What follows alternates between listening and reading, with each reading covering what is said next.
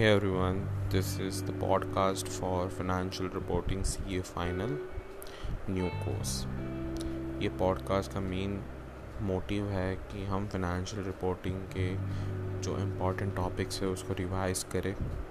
मैं इसमें सारे इंडेसिस डिस्कस करूँगा और इन इंडेसिस को डिस्कस करने के साथ साथ मैं मोस्ट ऑफ़ द चीज़ें जो इंपॉर्टेंट है एग्ज़ाम पॉइंट ऑफ़ व्यू से रिवीजन लेक्चर्स काफ़ी लॉन्ग हो जाते हैं, ये थोड़े कम और प्रिसाइज हो गए हाई ऑन कंटेंट हो गए। तो उससे क्या होगा कि हम जो कंसेप्ट हमें जो ब्रशअप करने की एक्चुअल में ज़रूरत है, वो हमारे जहन में बैठ जाएगी। अगर हम इस पॉडकास्ट को रिपीट ऑन रिपीट सुनते रहेंगे, जो मैं खुद भी कर रहा हूँ तो ये सारे टॉपिक्स हमारे दिमाग में छप जाएँगे और एग्ज़ाम में हम अच्छे से इसको एलोबरेटिवली लिख सकते हैं।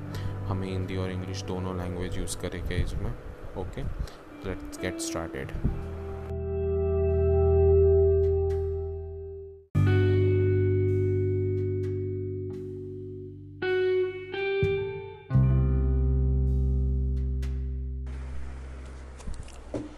Index 1 Preparation and Presentation of Financial Statements. Let's discuss the focus area.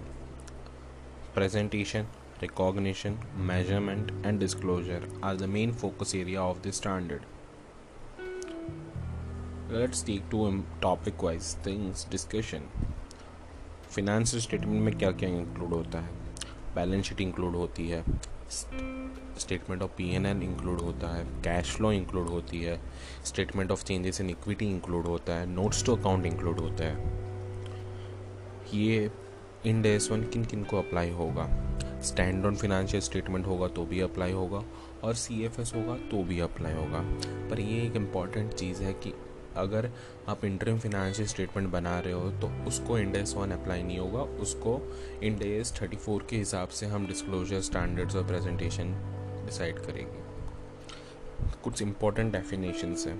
What are reclassification adjustments amount reclassified to PNL in current year that was actually recognized in OCI during previous year are known as reclassification adjustments एक complete set of financial statement में क्या क्या होता है balance sheet होती है statement of P होता है statement of changes in equity होता है कैश फ्लो स्टेटमेंट होती है नोट्स टू अकाउंट्स होते हैं और उसके साथ इन चीज़ों के कंपैरेटिव प्रीवियस ईयर की इंफॉर्मेशन पढ़ाती है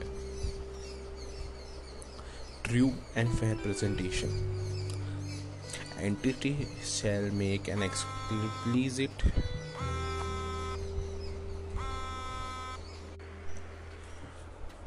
what is true and fair presentation.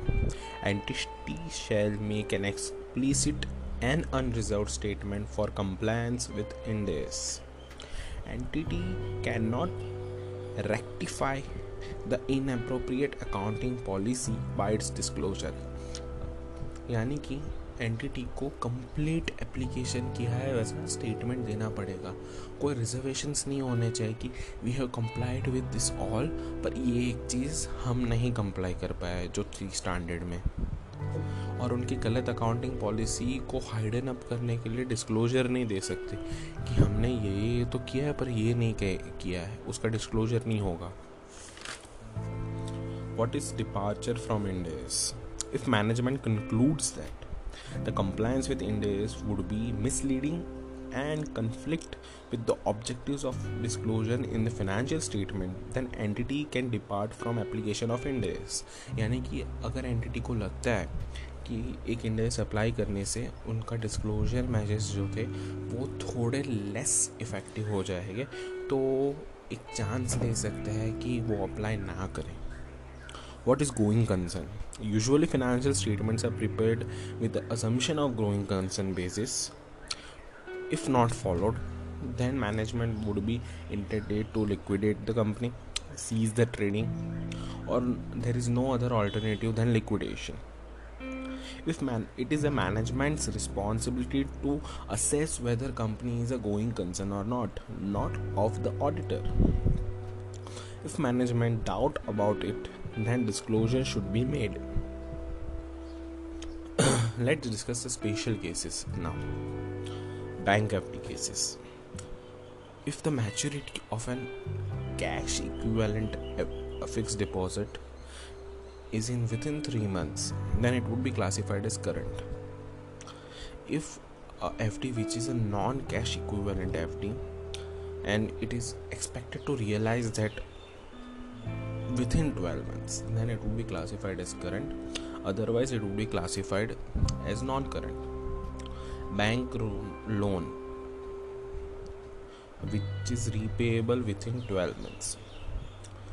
It would be a current liability even if the original period is more than twelve months यानी कि अगर ये हमें पता है कि बैंक लोन ट्वेल्व मंथ के अंदर हमें भरनी है, भले उसका ओरिजिनल पीरियड था कि हम उसको फिफ्टीन या सिक्सटीन मंथ तक भर सकते थे तो भी हम उसको करंट ही बोलेंगे अब दूसरा केस है if there is a refinancing और reschedulement after the reporting date उसमें भी अगर रीशेड्यूल ट्वेल्व मंथ से ज़्यादा के लिए या ट्वेल्व मंथ्स के लिए हुआ है तो नॉन करंट बोलेंगे। पर उससे कम के लिए हुआ है तो उसको करंट ले जाएगी। Let's take the run topic, breach of provision of long term loan agreement. The liability becomes payable on demand if there is a breach. If there is a minor breach then non current liability होगी। अगर major breach है और उसको rectify financial statement approve होने से पहले ही कर दिया है ओके okay, अप्रूव होने से पहले तो नॉन करंट अगर रेक्टिफाई नहीं हुआ है फिनेंशियल स्टेटमेंट अप्रूव होने से पहले पर ग्रेस पीरियड हमें लेंडर ने ट्वेल्व मंथ से ज़्यादा का दे दिया है। तो नॉन करेंट लाइबिलिटी बन जाएगा। पर अगर वो डिमांड पे में अंदर चला गया है, पर लेंडर बोलता है कि मैं नहीं लूँगा डिमांड पे तो भी नॉन करंट हम क्लासिफाई करेंगे। और अदर केसेस यानी कि लेस देन ट्वेल्व मंथ्स और डिमांड पे हो गया है तो हम करंट लाइबिलिटी क्लासीफाई करेंगे। तो ये था इंडेस वन के इंपॉर्टेंट टॉपिक्स